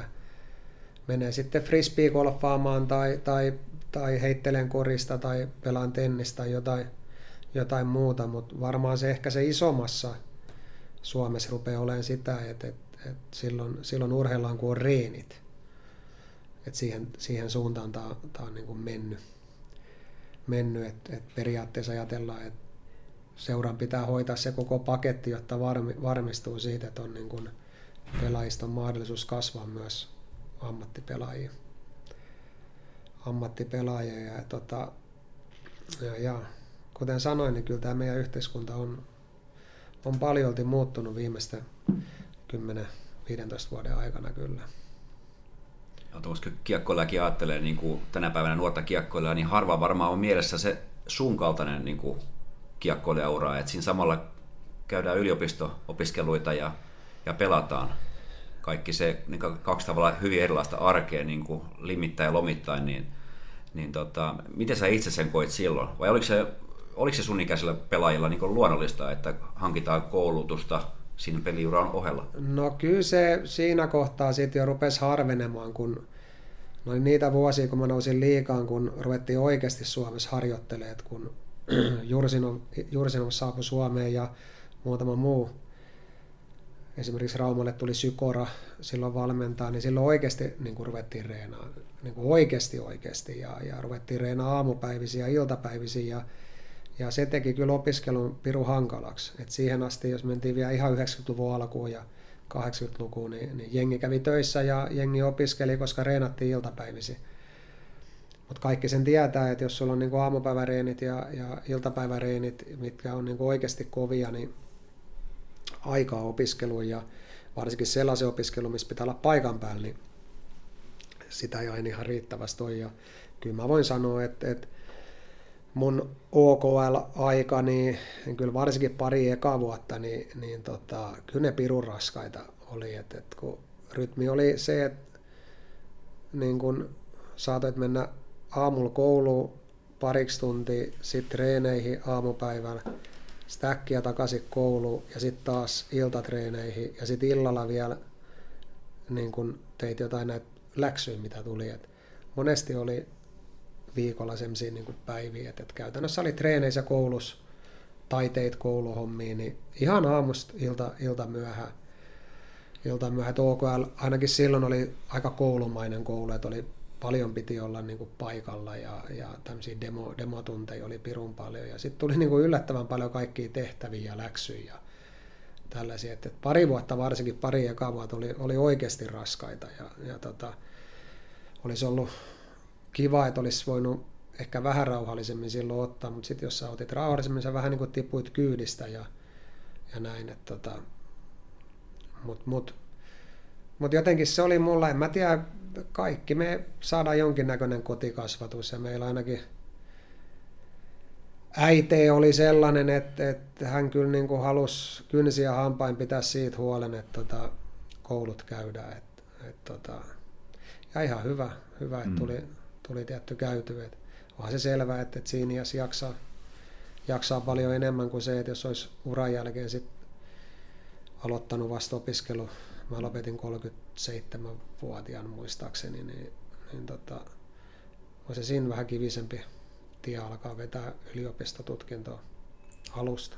Siitä, siitä just tästä sun OKL-urasta näistä itsellä on semmoinen muistikuva, että hallilla oli todella paljon aina keltahalarista väkeä ja siinä oli jotain tällaista seuraankin, tai siis lukolta jotain spesiaalilipuhintaa tai jotain muuta Joo. semmoista houkutinta, mutta oli, oli hauska sinne yksityiskohta sä olit heidän niin oma pelaaja vähän siellä ja Joo, oli, oli aika hyvä näköinen meininki. Oli ja ehkä vähän kaipaisi sitä aikaa taas takaisin, että, että sitä porukkaa niin oli oikeasti pirun paljon. Mä en nyt muista mikä, millainen se sopimus silloin heidän ja Lukon välillä oli, että oliko se Olisiko jopa ollut ilmainen sisäpääsy haalareilla vai oliko siinä joku pieni muutaman, muutaman ihan, ihan tämmöinen Mun mielestä se on ollut, niin kuin, eikö se pitkä ollut, että, että haalareilla on päässyt ilmatteeksi? Joo, voi, mä, en, mä en muista, mutta, mutta sitä porukkaa oli oikeasti pirun paljon ja ne Joo. piti kyllä mekkala ja mä muistan vielä joku jonkun vuoden playoffit silloin, niin sitten ne siirrettiinkin siihen vastustajan vaihtoehtoon. Taat tuli vielä yksi, yksi, yksi ryhmä ja, ja, ne piti, ja siellä meni vastustajalla monesti kyllä aika hermokki, kun ne kyllä me tiedetään opiskelijat, kun ne päättää jotain, niin mm-hmm. niitä on iso ryhmä, niin kyllä. sieltä voi tulla välillä aika kovaa teksti vastustaja vaihtoehtoja. Mutta päällisin puoli tai, tai pääosin, niin, niin sehän oli Piru arvokas ryhmä myös. Ja, ja he piti kyllä ääntä. Ja, ja, tota, ja, ja toivottavasti saataisiin tulevaisuudessakin sama, samanlainen niin kuin asia aikaan. Se, se oli hienoa. Kyllä. Hei, kun sä mainitsit tuossa, että kun yhteiskunta on, on muuttunut ja, ja yksi tällainen, mikä ehkä niin kuin joukkueurheilusta, saatika koko niin kuin yhteiskunnan kautta rantainen, kun ajatellaan vaikka armeijaskin muuten tämmöinen niin kuin simputtaminen tai tämmöinen, että mikä ei välttämättä ehkä silloin koettu simputtamiseksi, mutta ehkä pistettiin niin kuin jollain tavalla niin vaikka nuoremmat pelaajat ruotuun, kun ne tuli ensimmäistä kertaa pukukoppiin. Miten teidän, kun te menitte eka kertaa siinä koppiin, niin Miten te otettiin siellä vastaan? Oliko silloin jotain tämmöistä simputtamista? Tai... No, olihan se niin kuin, kova koulu. Joo. Ei siitä pääse mihinkään, että ei sinne, niin kuin, ei sinne vaan kävelty, että terve, että tota, täältä tullaan ja otetaan pelipaikka, vaan ky, kyllä me, niin kuin, kyllä me saatiin oma, oma kohtelumme kyllä. Että, tota, se oli aikuispelaajia, karvaperäisiä äijä, maajoukkuepelaajia ja, ja ajat oli erilaiset ja ja tota, kyllä me aika kova koulu saatiin käydä läpi, läpi verbaalisesti ja, ja tota, se oli ihan selvä, kun sä veit kamat kuivuri, kuiva, kuivaushuoneeseen, niin johonkin sen ne pistit, niin aina oli jonkun toisen paikalle, aina se löysit lattialta. Ja, ja, tota, ja, ja, ja näin, se, näin se meni, ja tietenkin reeneissä saatiin, saatiin kyllä kovempaa kohtelua selkeästi, selkeästi tota, mutta se kuului siihen asiaan, en mä sitä, mä ajattelin sen niin, että tota, sit vaan piti näyttää, että kuuluu ja siihen ja päivä päivältä ja reeni reeniltä ja peli peliltä ja sitten kun pystyy tavallaan niin näyttää, että on joukkueelle niin hyödykset, pystyisi mm. niin oikeasti pelaa hyvin, niin se suhtautuminen tietenkin sitten parani ja, ja lieveni.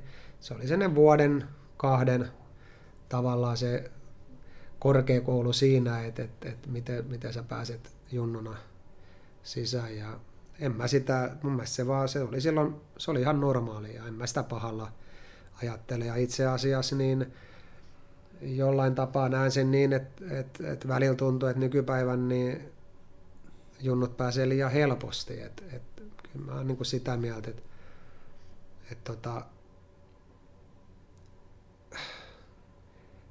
ainakin se opettaa nöyryyttä mm. niin kuin oikeasti, mm. että sä oot voin olla junnus millainen vaan, mutta kun sä tulet siihen niin kuin ammattiympäristöön, niin, niin tota, ei siellä kukaan halua sulle paikkaa antaa mm. omaa, omaa paikkaa ja, ja, ja toisaalta niin junnun pitää olla niin kova, että se pystyy ottaa se paik, paikkansa, että tota noin,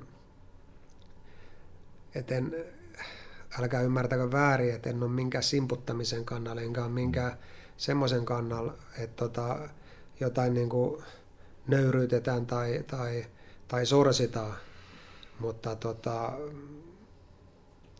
silti mä oon sitä mieltä, että, että kun sä sinne niin kuin astut, niin, niin, niin kyllä sun pitäisi tulla sinne nöyränä ja, ja tota, tehdä kaikke sen niin kuin itsensä joukkueen eteen.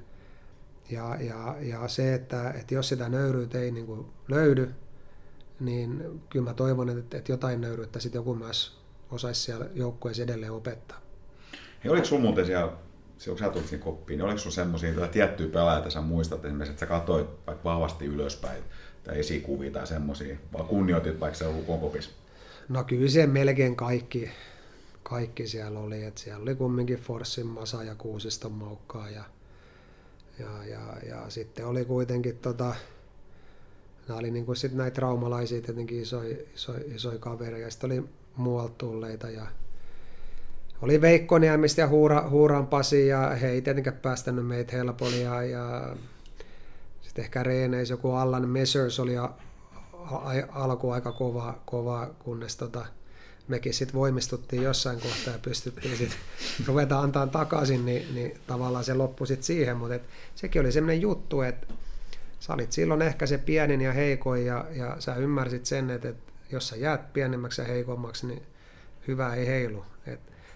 Kyllä sen niin kuin ymmärsi aika nopeasti, että tuo punttisalit pitää niin kuin oikeasti sitä rautaa repiä, jotta voisit joskus niin kuin sanoa, että, että tota, nyt tämä loppuu tai, tai sitten niin oikeasti katsotaan.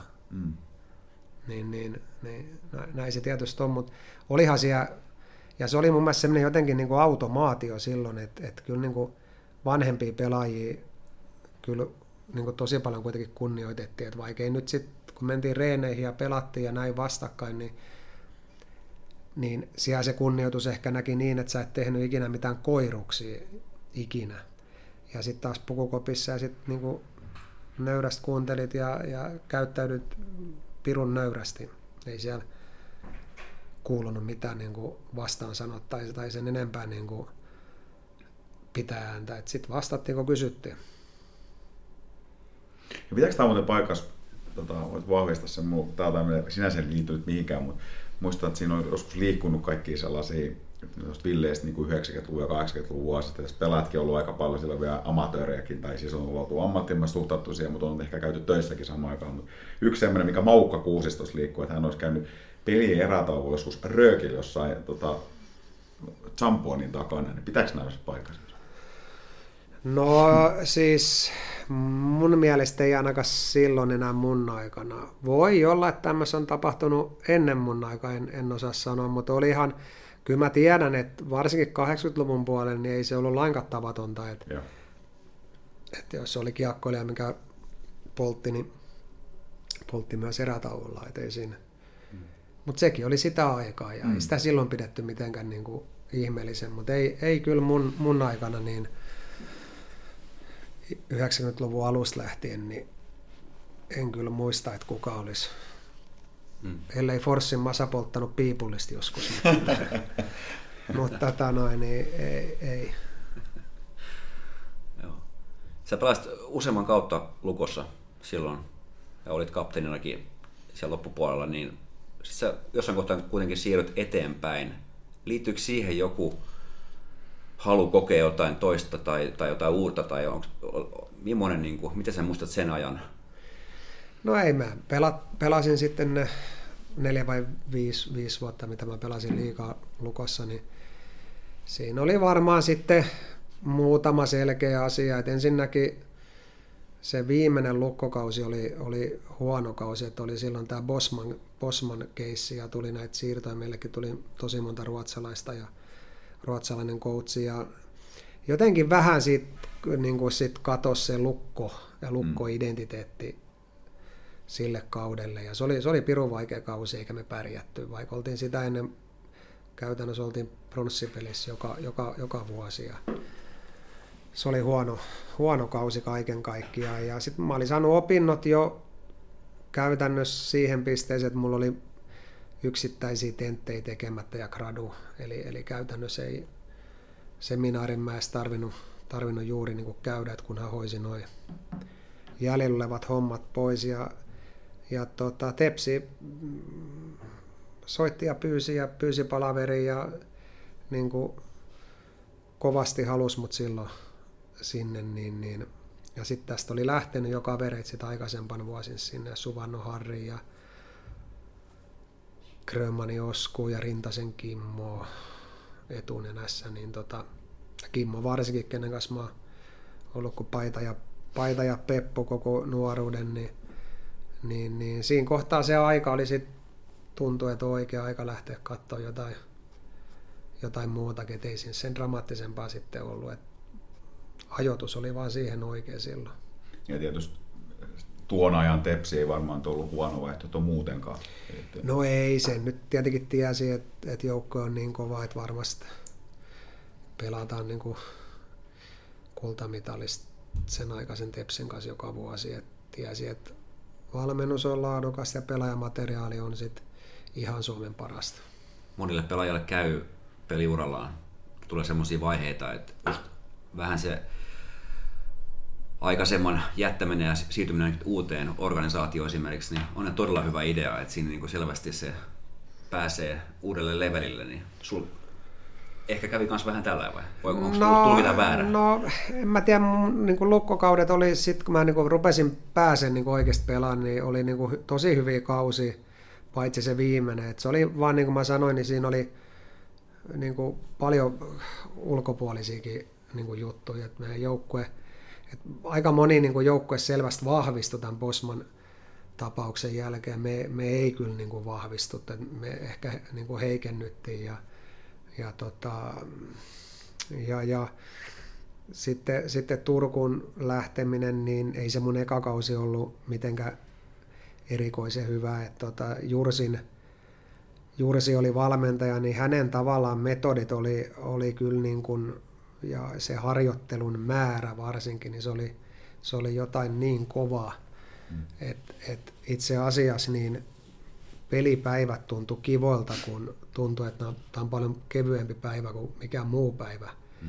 Ja se, että jos sun mieleen jo tulee tämmöinen ajatus, että, että jes, että pelipäivä, että tämä, on vähän niin kuin helpoin päivä, niin se lopputulos ei ole optimaalinen. Et, et en ollut tottunut semmoiseen niin harjoitteluun, missään nimessä, vaikka me Raumallakin reenattiin, ja, mutta se oli, me Raumalla paljon niin kuin keskityttiin kuitenkin voimaan ja nopeuteen ja ketteryyteen ja, ja tällaiseen, kun taas Jursi, Jursin reenit oli sitä äärettömän pitkiä ja, ja juostiin niin kuin todella paljon. Et, et, juoksukilometrit kesällä per päivä on noin niin todella isoja, niin kuin puhutaan kiekkoilijasta. Niin. Ja jääreenit oli erittäin pitkiä, kaksi kertaa päivässä jäätä ja, ja puolitoista kahta tuntia kerrallaan, niin se, se oli vaan niin, niin kuin, se oli niin kuluttavaa sitten, kun ei ollut tottunut. Mm. Et, et, sitten mm. sit, nämä kaverit, ketkä oli jo tehnyt sitä jonkun vuoden, niin tietenkin sopi heille hyvin, ja jos itsekin olisi jatkanut tällä samanlaista harjoittelua vielä pari vuotta, niin mikä siinä, kun siihen tottuu. Mm. Mutta mut, tota niin, se kausi oli sikäli niin kuin vai, va, vaikea oikeasti, oli, oli niin kuin puhki koko kauden, joka loi sitten kyllä hyvän perustan seuraavalla kaudella, kun vaihdettiin valmennusvaihto ja Jortikka tuli, niin, niin sittenhän tulikin hyvät kaudet, tosi hyvät kaudet sitten, mm, mm. seuraavat kaudet sitten kolme vuotta Jortson, Jortson alaisuudessa, kun tavallaan palattiin siihen vanhaan tuttuun ja turvalliseen harjoitteluun, missä oli Rautala Hanski veti fysiikat ja, ja Jortsun jäät. Ja Jortsun jäät oli paljon se, se missä mä tykkäsin, tosi niin kuin, kivoin jäitä, mä, ne oli tosi hyviä. Sitten Rautalan fysiikka oli semmoista, mistä niin kuin myös tykkäsin. Oli saanut se aerobian pohja edellisen kauden niin kuin vahvaksi, kun sitä määrää ja tuli ja, ja, ja niin paljon ja sitten taas sai jalostettua niin kun itselle sopivamman harjoittelun, niin se, se toi sitten hyvän tuloksen. Hei, mulla on jäänyt, tota, näistä, jos puhutaan vähän näistä Rauman lukon kausista, niin semmoisia niin kuin jotain niin kuin kultaisimmat muistot. Tietysti jos pois luetaan nyt tämä viime kausi, mutta silloin 90-luvun puolesta välissä, kun oli muun muassa Jussi Riihijärvet ja, ja oli silloin tosi kovia joukkueita ja, ja silloinkin edelleenkin lukko kannattaa, että voi spekuloida, että olisiko, oltaisiko menty päätyä asti jopa, jopa Tepsiä vastaan, jos, jos Joni Lehto, jos polvi olisi loukannut ja kaikki nämä. Mutta yksi semmoinen ilta sinne kenttään, mikä oli tämän Arkiomaa saaste torkki. Mä muistan vaan, oliko Arkiomaa kumman laidassa se pelasi, mutta mitä muistoa sulla on itse tästä, tästä tota ketjusta ja, ja tästä? No kyllähän se nyt yksi se on niin vaikea sanoa, että oliko tämä niin paras ketju, missä on pelannut. Sitten taas Turussa oli Virran Toni ja Vahalahden Ville. Toinen, että nämä molemmat kentät oli pitkään kasassa ja, ja tota, molemmis, molemmat kentät oli niin äärettömän hyviä. hyviä ja, ja sitten tämä Rauman kenttä tosissaan Torgi ja Argiomaan kanssa, niin me pitkään oltiin kolmesta ihan pistepörssin kärkikolmikko – ja sitten tota, kyllä tuli, mä en nyt muista kumpi loukkasi Arkiomaa vai Torkki. Jompikumpi loukkasi siinä ja tota, sitten se kenttä hajosi ja, ja, ja, ei myöskään pelattu tietenkään niin hyvin. Mutta kyllä tämä kenttä kaiken kaikkiaan, niin se oli kyllä hieno pelat siinä kentässä. Et, et, et, on kyllä oikein, oikein hyvät muistot. Peli kävi näiden kanssa. Sitten oli vielä toi Kuusiston Maukka ja Mäenpää, Mäenpää oli siinä pakkina, että oli, ne oli hienoja aikoja, oli pelikävi ja, ja tota, eri, erityyppiset pelaajat. Torkin kanssa oli niin kuin hyvä syötellä ja se oli piru hyvä löytää ja mm. syöttää. Mm. Ja Arkeoma oli sit vahva ja nopea ja rymistelijä. Et siinä niin sit kliseisesti sanottuna niin täydennettiin eri ominaisuudet toisiamme ihan mulla, hyvin. Mulla on jäänyt Arkeomasta semmoinen, semmoinen muistikuva, mä en tiedä tämä voi olla tietysti, mä muistan väärin tai jostain lukenut väärin, mutta, mutta käsittääkseni hän oli kuitenkin niin kuin myös kävi töissä ainakin jonkun aikaa ennen kuin, ennen kuin siirtyi täysammattilaiseksi. Ja, ja, mulla on jotenkin niin kuin jäänyt sitten arkemasta semmoinen, että, että oliko hän niin kuin 20 vuotta liian aikaisin. Jos hän olisi ollut 20 vuotta myöhemmin, niin olisiko ollut niin kuin jopa ihan kansainvälinen urakin mahdollinen. Mulla on jotenkin hänestä vahva muistikuva, sen, sen voimalaituri, joka rynni sieltä läpi hän kyllä pelasi siitä ulkomaillakin muun muassa uran viimeisimmät vuodet Englannista tai jossain, mutta onko se muuten terokas missä tekemissäkään? No ei olla kyllä oltu. Joo. Ei olla kyllä oltu. Itse asiassa just katoin, kun olin tuo katsoin yhden junnu-peli, IFK B-junnut, ja siellä pelasi ihan niin kuin, hyvä pakki. Sukunimi oli Arkiomaa ja, ja, ja samantyyppinen pelaaja, vaikka olikin pakki, niin mietin siinä itsekseni, että mahtaako olla Teron poika. Että tota, Veikkaan, että on, en kyllä mm. tiedä. Mm. Mutta ei ole, ei, ei olla oltu Teron kanssa nyt kyllä yhteyksissä. Et en, en tiedä, mitä mies tällä hetkellä puuhailee. Terveisiä vaan, jos kuuntelee. Mitä sä, nämä kaikki pelivuodet, kun sä pelasit, niin sä klaarasit aika monta kertaa pytyn kotiin kauden päätteeksi Suomessa ja myöskin Ruotsissa kertalle.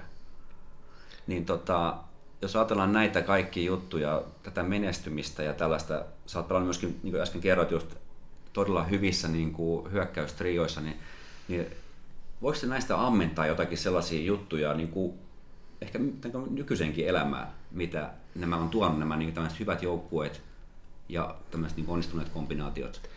No totta kai, varsinkin tähän nykyiseen työhön, että en mä tiedä tuohon, tuohon muuhun elämään niin hirveästi, mutta tähän työhön, että et, et, kun on saanut elää, elää niitä ääri, ääripäitä tietenkin, että niitäkin vuosia tietenkin milloin ei ole voitettu ja, ja sitten on niitä vuosia useampia, missä on voitettu, niin tokihan niistä on vahvat niin kuin muistikuvat ja, ja, ja muistaa mitä kauden aikana on tapahtunut millaiset joukkueet meillä oli ja, ja, ja tota, miksi näin kävi ja mitä hyvää silloin oli ja, ja niitä olen tietenkin sit palautellut tästä myös paljon mieleeni, mieleeni ja, ja miettinyt niitä joukkojen rakenteita ja yrittänyt vähän sitä ajatella, että millaisia versus vastusta ja tietenkin ajat on muuttunut ja, ja näin, mutta kyllä mä väitän, että siitä on niin kuin oikeasti ollut aika paljon hyötyä.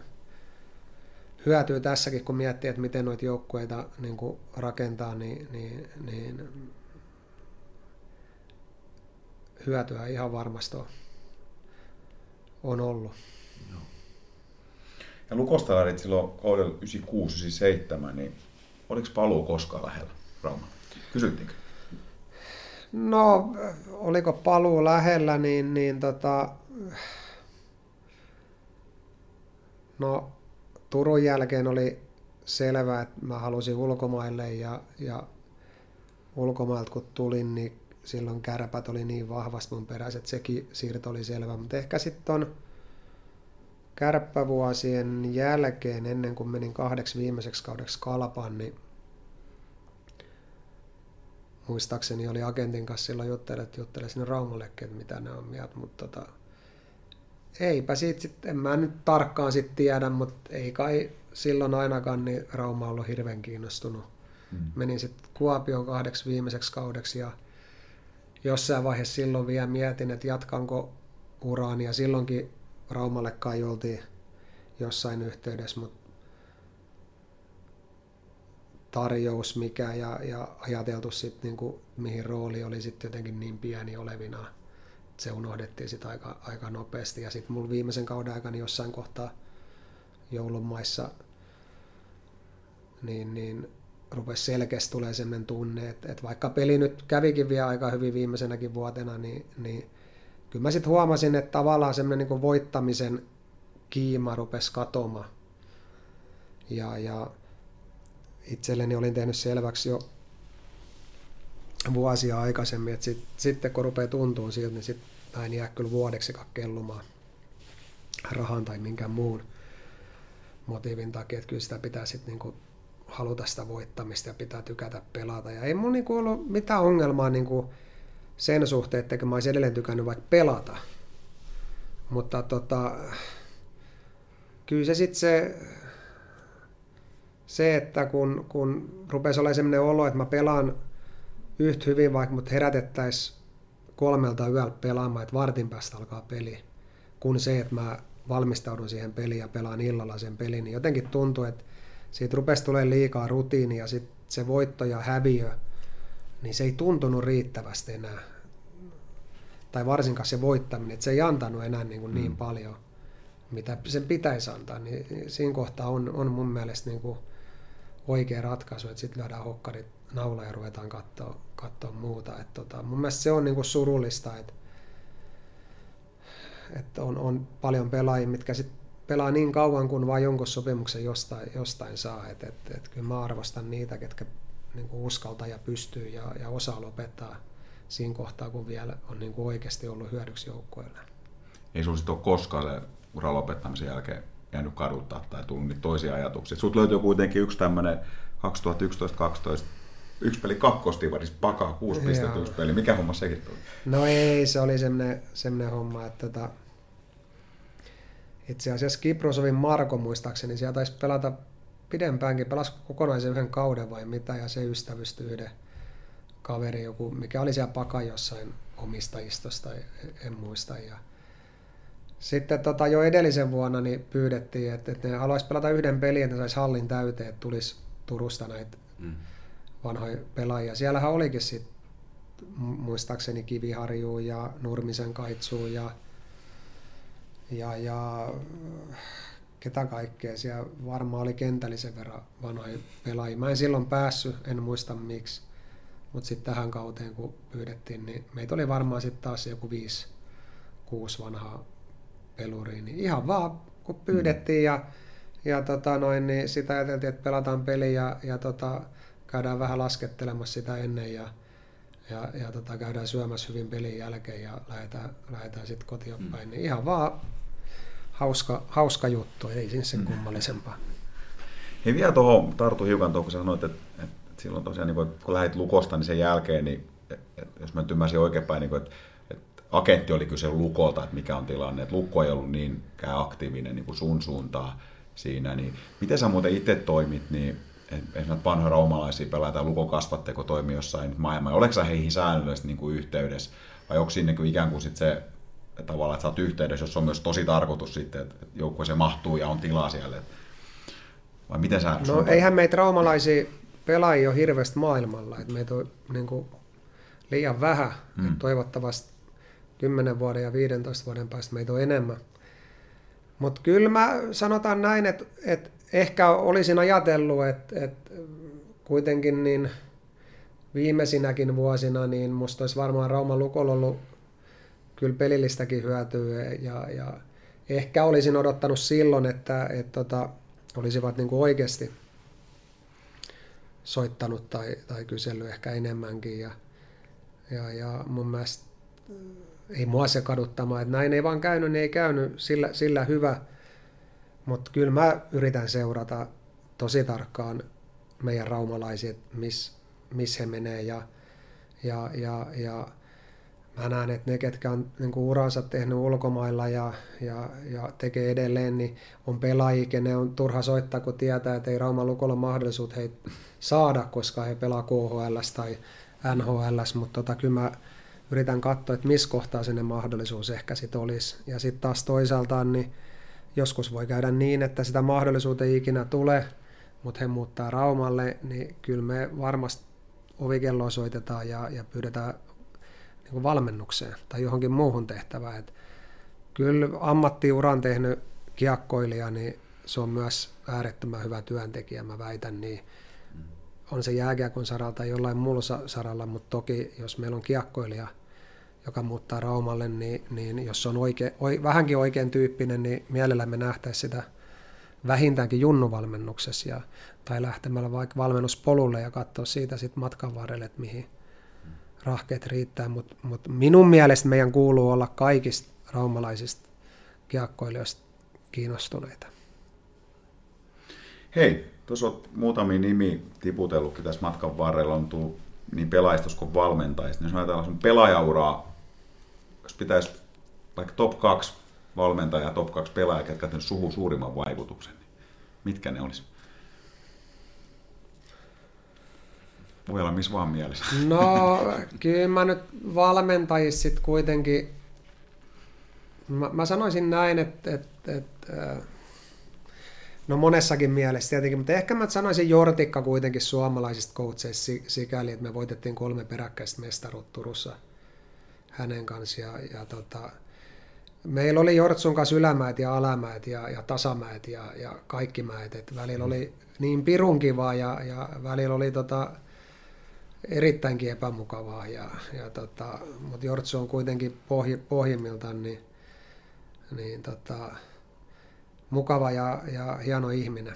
Et tota, se, että välillä räiskyy, niin, niin silloin räisky, mutta mut loppuviimein tiukan paikan tulee hän oli aina kyllä sit joukkoja omin pelaajien puolella, että se, se pitää muistaa. Ja, ja, ja, tota, ja osaa olla myös erittäin hyvää seuraa.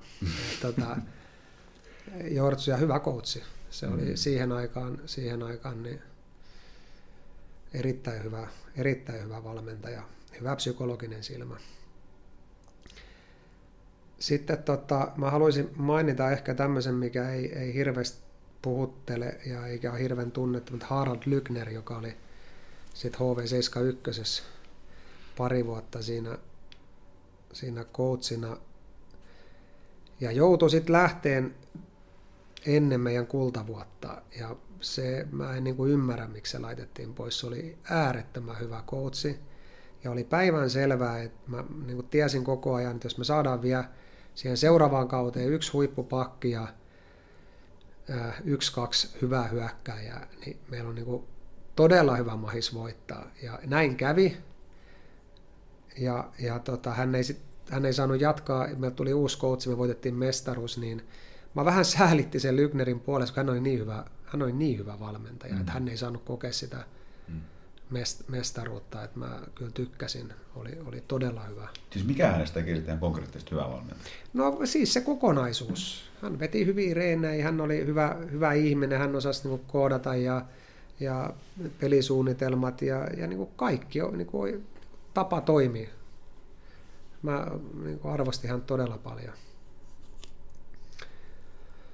No pelaajista sitten, niin, niin tota,